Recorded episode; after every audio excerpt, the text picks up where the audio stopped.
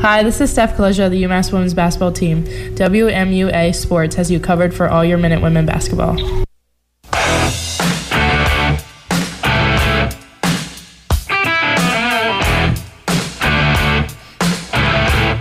Hello, UMass women's basketball fans, and welcome to the 19th episode of the Women's Basketball Show here on 91.1 WMUA. I'm Josh Schreiber, and I'll be joined today by Beckett Storey, Andrew White, and of course Jacob Munch. Well, guys, we are we keep having great weeks of UMass women's basketball where we're playing very well. We have what is it, seven, eight game winning streak now, eight game winning streak, t- coming off two big wins against Richmond and then LaSalle. Against LaSalle was really just absolute domination. Richmond was kind of just an ugly win, but we got the job done. What are some of our thoughts? Let's start with you, Andrew.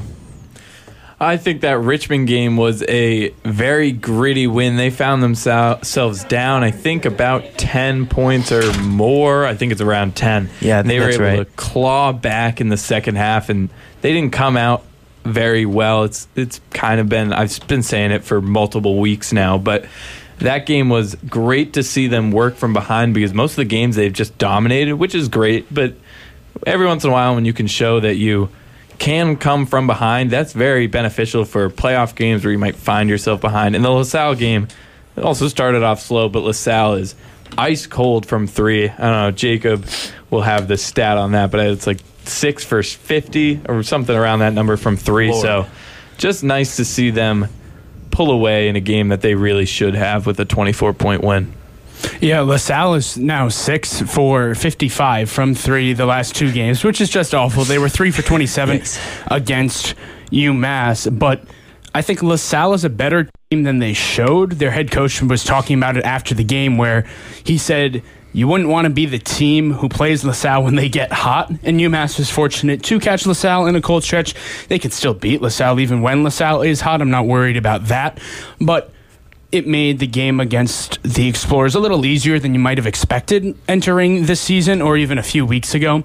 But that Richmond game, boy, Richmond is, does very well at playing up to their competition. Richmond had the overtime uh, loss against Rhode Island last weekend. Last year, UMass and Richmond went to OT before UMass won on a buzzer beater. This year, it was another really close game between the Spiders and UMass, just a four point UMass win. So kudos to Richmond for that. I like you said, Andrew, the slow start for UMass kind of hurt at the beginning for the Minute Women, but they it tends to feel like it's not a question of if, just a matter of when. And it took a really long time, but eventually they got over the hump in the fourth quarter.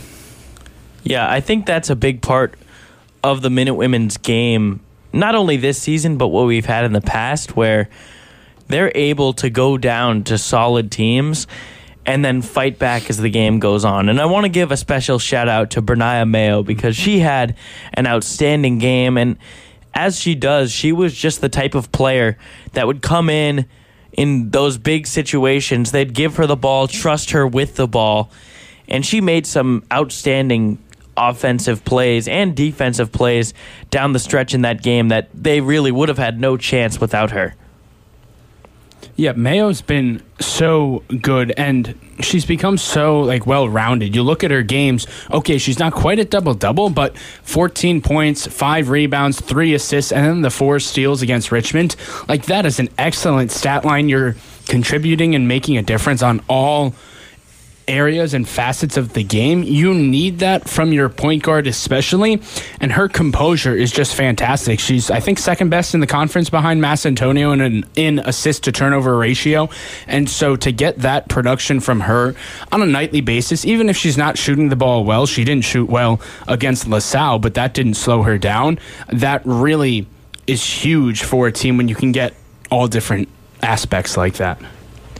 Yeah, and this is a team that is at its best when they are able to shoot the three just because of how deadly they are down low. And if you can have Ber'Nyah Mayo, Sid Taylor, and Destiny Philoxy, really just two of those three shooting a capable three point percentage, you're going to be deadly because then you can't just sit back and force them to drive or not allow them to drive to the hoop, not allow Sam Breen to get anything. If you're shooting the three, teams are going to have to come out and close out on you, and they're not going to be able to double down low. So it makes it so much more difficult and just allows every aspect of their game to really flow. Um, but with that being said, two win coming off two wins this past week, have probably their second biggest game on the remaining of their schedule coming up against Fordham. Fordham previously UMass went down to Fordham, beat them in a very close game. It was 66 to 57, but it was really a tight game throughout the entirety of it. UMass really never got their offense really flowing, but they've been on more of a hot streak recently, so you have to wonder if maybe they can get that offense going a little bit better this time out against Fordham. Yeah, I think definitely. But it's interesting. These are two teams that have the best offenses in the conference, yet when they play, it's not super high scoring. Last year's games, again, still scores in the mid to upper 60s. I don't know why that is. I think a lot of emotions come into like the Fordham and UMass games. In a way, it feels like like UMass has struggled to get over the hump against Rhode Island, while Fordham has struggled to get over the hump against UMass, where it feels like they're good, yet they always find a way to lose, and UMass finds a way to play a little bit better. Fordham, they just rely on Asia, De, uh, sorry, Asia Dingle and Anna DeWolf, and that gets them 50 to 65 of their points, which is kind of an easy way to defend, except they still score 30 points like Right. a game, even though teams are doubling them and stuff. Yeah, well, Dingle had not her best game of the season against UMass, and she hasn't played very well. And I think that speaks to how how well the the UMass team can match up with her specifically. But DeWolf, just a casual 33 against us, and that was a pretty bizarre box score from the Rams. They only had four players that actually scored. Obviously, the injury to Jonathan was unfortunate for them could have changed the outcome for the game but they need more scoring from people other than those two players. Like obviously those two players are the top two scorers in the A10 which is ridiculous in and of itself. But Caitlin Downey is probably the person to focus on in terms of if she can get it going which she has before against the Minute Women uh, in the tournament last season like, the game could change.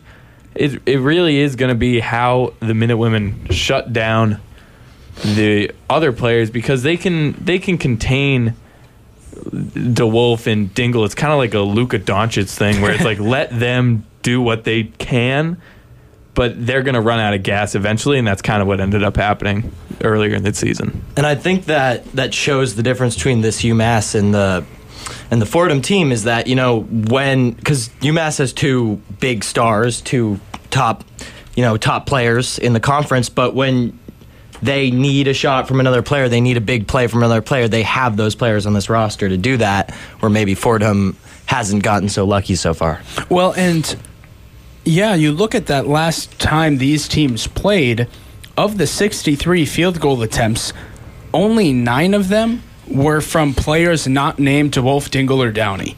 And so to get 54 of your field goal attempts from three players is just absurd, but it's a recipe that works for Fordham. They're not going to expect Sarah Carpel to score 15 points. Same with Jada DePa. Like, she's a very nice player, but she's not going to score 10, 15 points. I mean, no Jonathan, that makes a big difference too.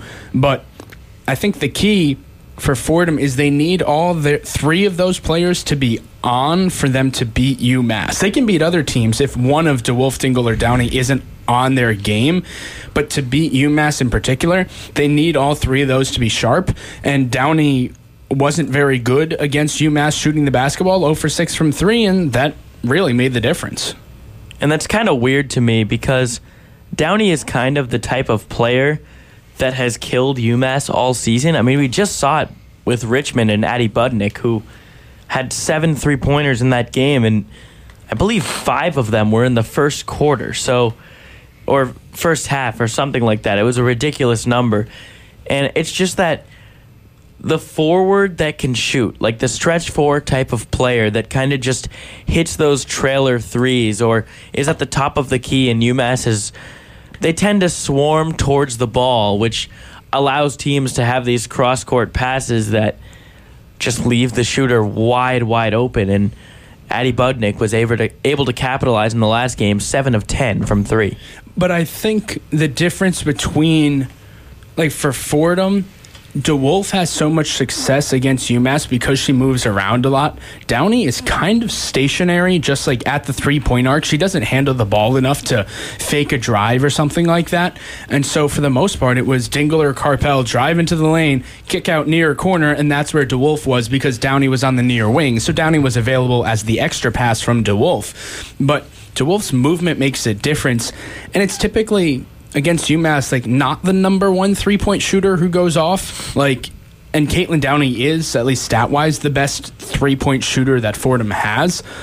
But UMass still has to slow her down because if not, they could be in trouble. They've shown that in the games that they've that the Minute Women have lost, with the exception of the Tennessee game, that was a little different. But what the three point is what kills the Minute Women, and the games they don't give up those threes. They typically have a good handle on that game and, and can blow teams out. And that's what does worry me about it. Because if you get a performance like Abbey Hsu had for Columbia against the Minute Women or, or Rhode Island, Rhode Island hit like 14 threes against Haddix us. Covington went off from distance, yeah. And it's one of those things where if you if they get hot, it's gonna just like Richmond, it's gonna be a brutal game where you might have to fight from behind. And every time we play, every time UMass plays Fordham, it is kind of one of those brutal games where you never feel too sure because you know Fordham has the firepower, but UMass isn't quite good enough to take a huge lead. It never really feels like UMass is fully in control against Fordham until like the last three minutes if they're up 10 or something. But even then, Fordham made like, DeWolf hit like four threes in the last two minutes of that game a couple weeks ago. Well, that's what you said bef- in the in the show before the for- the first Fordham game is that they are one of those teams that can score nine or nine to fifteen points in a minute or two, and so that's they that's why even they, when they're up ten, it's like well if they if you take the foot off the gas and they get hot, all of a sudden they're back in this game. It's a one two possession game, and you got to grind the last three minutes out. Well, yeah, I think you're exactly right. But this is something we talked about on the sh- on that show, which is Fordham is not mentally tough. At least they haven't proven to be, and it's to such an extent that it's weird to play against them because you you're playing them like, oh my god, they're terrible right now. We could go on a 15 nothing run, and then all of a sudden it's like, whoa, they can't miss at all. They're on a 9-0 run for the third time in this game. Like the emotional swings when you're playing Fordham, and the complaining. My lord, there will be a lot of that by both teams, I'm sure, on Wednesday, because both teams accuses the other of flopping during the games and then the refs get mad and everyone gets mad and it's funny but also very annoying. But at the same time it's never really clean basketball.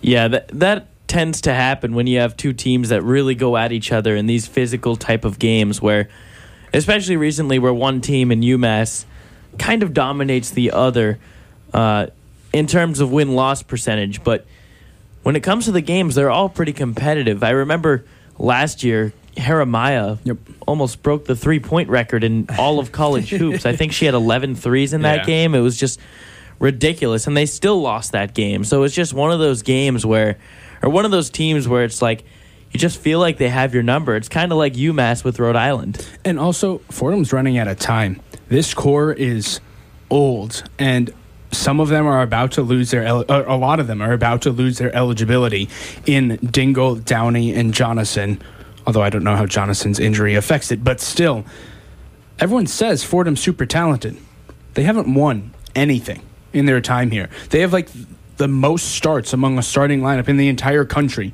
yet they haven't won anything. So they might come in more desperate because they know they need to show that they are one of the best teams in the conference because they haven't shown it.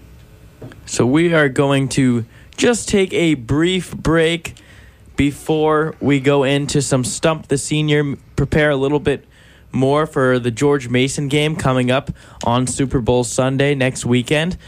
But before we go, just want to remind everyone that this radio show is brought to you by The Quarters, located just off Route 9 on the bike trail in Hadley.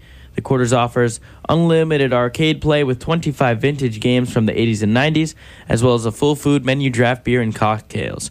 Weekly events at The Quarters include Monday trivia, Thursday karaoke, and weekend morning unlimited cereal buffet and cartoons. The Quarters also offers private events and is online at hadleyquarters.com, as well as Instagram and Facebook. So, once again, just a quick break, but we'll be right back. You're listening to 91.1 WMUA.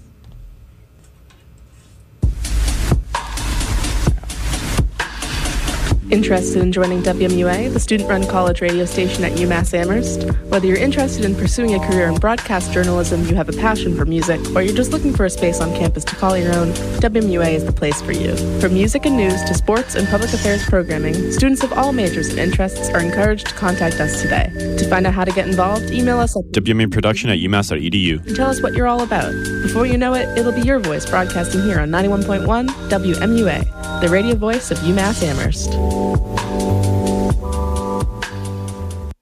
Hi, it's Sydney Taylor, and you're listening to WMUA 91.1 FM Amherst, the official radio network of UMass Women's Basketball.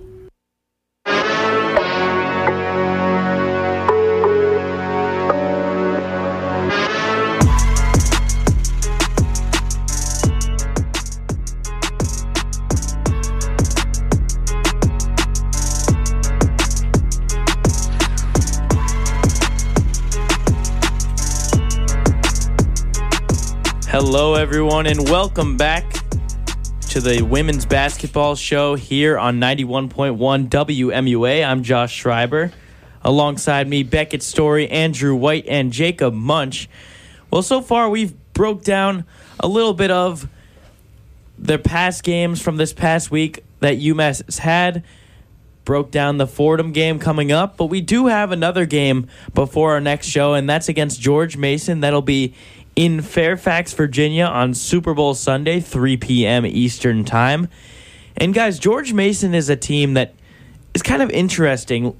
They haven't really been looked at very highly, or ha- they haven't been very highly regarded in past years, but they started out the season pretty hot, and they've played some good teams closely. So I don't think this is just a game where UMass can just chalk it down as a win already. It's not as much of a pushover as they were last year or as, say, uh, St. Bonaventure this year. But George Mason is disappointed in conference play. Based on how well they did during the non conference schedule, there was a decent amount of optimism in Fairfax, and they just haven't backed it up yet. They've had spurts where they look pretty good. You think especially the real close loss they had to Rhode Island, and they did beat George Washington once, but this team isn't quite a coin flip. It's more like they pl- play well only like 30% of the time or so because they're young, still getting used to a new coaching staff. Vanessa Blair Lewis in her second year.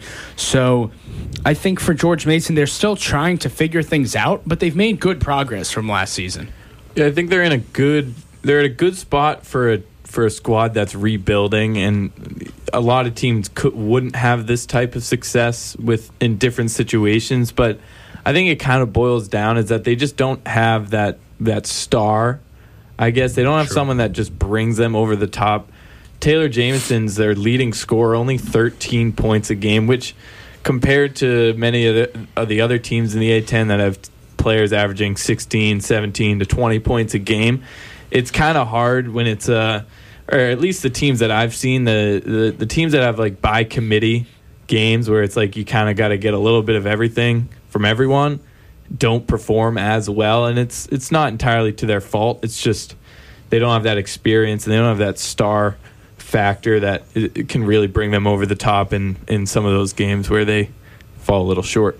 You realize we just uh, discussed the opposite of Fordham. Fordham, we were saying, has no depth. They only get scoring from three people, and it's a problem. But for Mason, now we're saying, like, they get scoring from everyone, but it's not enough because they don't have a star. They miss Amaya Scott from last year, though. She was their star.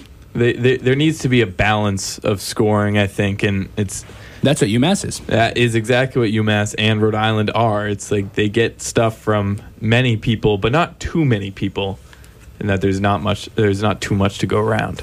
And um, I'm sure in a maybe a season or two, we'll be looking at this team, and I'm sure with how some of these players will develop, they they could be a much better team. But I mean, at this point in the season, they've seen obviously A10 players. They've seen all the same teams we have, and they're or that UMass has, and they're losing to them. So this should be a a, a win. This should be a win. Yeah, and, and someone mentioned, I, Jacob, you mentioned the George Washington game that they beat Yeah. them. Yep. They won that game at home. They then went to George Washington and only scored 39 points in that game. That was this weekend. Yeah, in a rough. loss. So this is a, a George Mason team that uh, we obviously know they struggle to score, but they can play some good defense at times, and they have limited their opponents to under 60 points a few times this season, which is something that I mean UMass has done, but they don't do it frequently. I w- I wouldn't say they do it frequently. So this could be one of those games where UMass, if they're not shooting the three ball well, they may struggle a little bit to score. So I, I honestly do think I, I think when we get to score predictions, which we will get to in just a few minutes, but I think that while there may be some of you saying this could be a blowout, I really think that this could this has the potential to just be an ugly, ugly game. Which is exactly what happened when Mason played Rhode Island. And Right. that's what Mason wants. They lost to the Rhody Rams only by four points, and it was really close right down to the very end. And that's how George Mason can win this game is by making it ugly and close. Defense is the Patriots' call- calling card. In conference play, opponents score less than 60 points a game. The issue is George Mason only scores 56 points a game. So that is where the problem is for George Mason because they don't have that star. But I do want to mention the A10 rookie of the week this week, Nalani Kaja. She is averaging a double double in Atlantic 10 play, 11.6 points per game, 10.9 rebounds per game.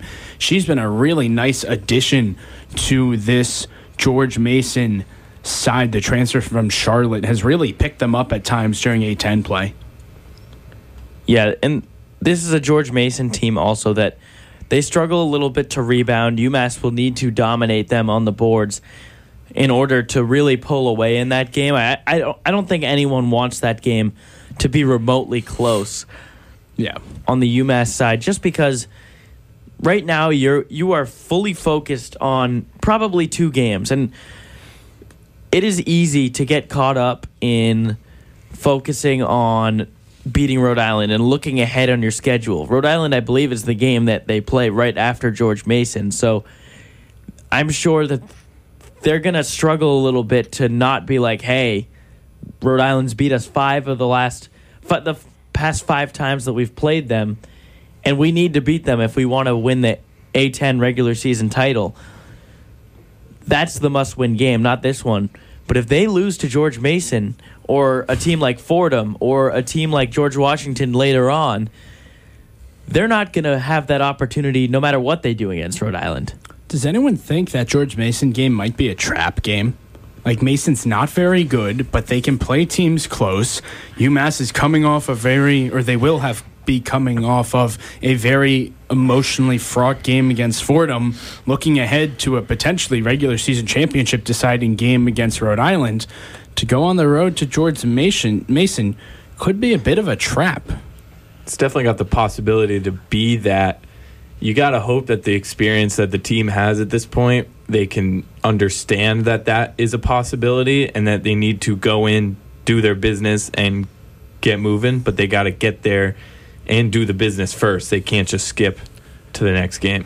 Right, and to Josh's point, you know, uh, you got to take it at one game at a time. You can't you can't be worrying about. I mean, obviously you you want to win this game, and you probably need to win this game, but you don't want to be worrying about um, Rhody at while you're playing them. And I think the most intriguing part of this matchup is like what we were talking about the down low game and the rebounding and all that, because with this girl who just won uh, Rookie of the Week, you know, she is going to be a problem down low, especially on the boards with those close to 11 rebounds per game. So I, I mean, we're gonna have to see you know some good good play from from Ngalakulondi and White. Yeah, and I think one of the most interesting storylines in that game, UMass tends to be much better on the road. For whatever reason, I don't know why. Maybe it's because it feels like, you know, you really have something to play for when you're going on the road and trying to take down a team on the road. George Mason's the opposite. They're better at home. They beat George Washington at home. They beat Duquesne at home pretty easily. Uh, th- they lost to LaSalle and VCU both on the road. And then they played Rhode Island very tough, beat Davidson at home. All of their best games that they've played have come at home for the most part. So a UMass team coming in there, that could be an interesting battle of two teams that are playing to their strengths. Mason nine and three at home, two and seven on the road, zero and three in neutral sites. They are terrible away from their home gym. So that's a good point that you make there, Josh. Yeah. So that one should be an interesting one. I think we can get right into predictions for the next two games if anyone doesn't have anyone anything else to say, but I guess let's start with Fordham. Andrew, you want to start us off? Yeah, I think the history has shown that they've played low scoring games. I think this one could be an outlier. And I also think the Minute Women can control the Rams for the first time in a little while. I think I think it's going to be a nice 78 to 61 win over the Rams. Wow, okay. So much more scoring. Big win for them. Um, you know, yeah, I, I kind of see what you're saying because you guys talk about you know going on streaks, how there's big streaks when when they end up playing the Rams, but but also like how it's choppy and how there's not really a good rhythm to the game. So that really those really negate each other. From their home gym. So that's a good point that you make there, Josh. Yeah. So that one should be an interesting one. I think we can get right into predictions for the next two games if anyone doesn't have anyone anything else to say, but I guess let's start with Fordham. Andrew, you want to start us off? Yeah, I think the history has shown that they've played low scoring games. I think this one could be an outlier. And I also think the Minute Women can control the Rams for the first time in a little while. I think I think it's going to be a nice 78 to 61 win over the Rams. Wow, okay. So much more scoring. Big win for them. Um, you know, yeah, I, I kind of see what you're saying because you guys talk about you know going on streaks, how there's big streaks when when they end up playing the Rams, but but also like how it's choppy and how there's not really a good rhythm to the game. So that really those really negate each other, I'd say.